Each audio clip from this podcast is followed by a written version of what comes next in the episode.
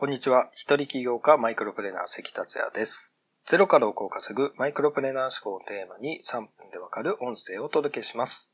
いつも聞いてくださりありがとうございます。宮崎から二子玉川に移動してきました。お部屋の暖房のエアコンをつけたら鼻がムズムズしてしまって少し鼻声になって聞きづらいかもしれないんですけれども申し訳ありません。玉川沿いの道を通ったんですが台風じゅうきゅうごうの氾濫がありましたよね。やはり河川敷や運動グラウンドがかなり荒れていて、復旧まで時間がかかりそうでしたね。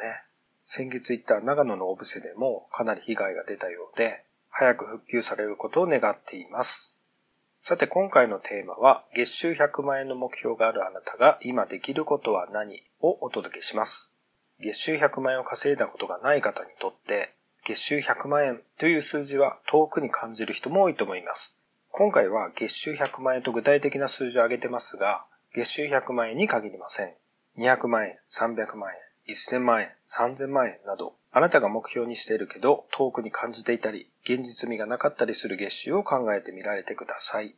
まず、金額の代償に関係なく、その額を稼ぐことはできた自分を想像することができないものは、達成することはほぼ無理です。もちろんビジネスだけではありません。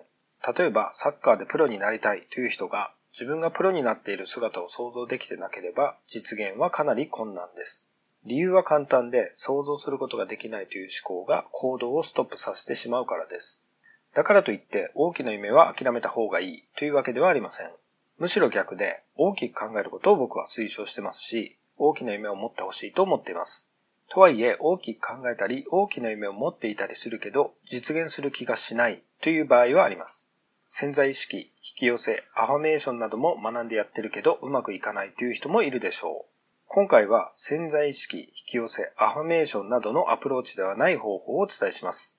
それは何かというと、自分の足元を見るということです。どういうことかというと、あなたが今すぐ行動できることを具体的に計画して行動するということです。めちゃくちゃ当たり前なことですが、これができる人はひゃくにんちゅうじゅうにんほどです。きゅうじゅうにんは分かっていてもできないということですし、僕も最初はきゅうじゅうにんの方にいました。このことに本当に気づいてから人生が変わりました。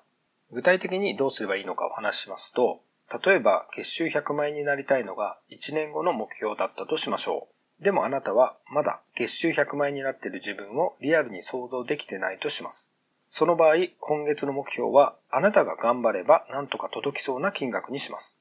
例えばさんまんえんだったらそのさんまんえんを稼ぐことに集中するのです。いっこごひゃくえんの利益が出る商品を販売しているとしましょう。さんまんえん稼ぐにはごひゃくえんの利益が出る商品をろくじゅっこ販売する必要があります。ということは毎日平均にこを販売しないと達成できません。その計画を立てて、そして毎日行動するのです。利益いっこごひゃくえんという例を出しましたが、最初はそのような小さい利益を積み重ねることを経験することが非常に大切です。その積み上げていく過程が成功するということです。継続する力が成功の土台となります。あなたが今できることを一歩一歩やっていってください。共に頑張りましょう。今回は以上です。最後までお聞きいただきありがとうございました。この音声を気に入っていただけましたら、シェアなどしていただけると嬉しいです。それではまた明日。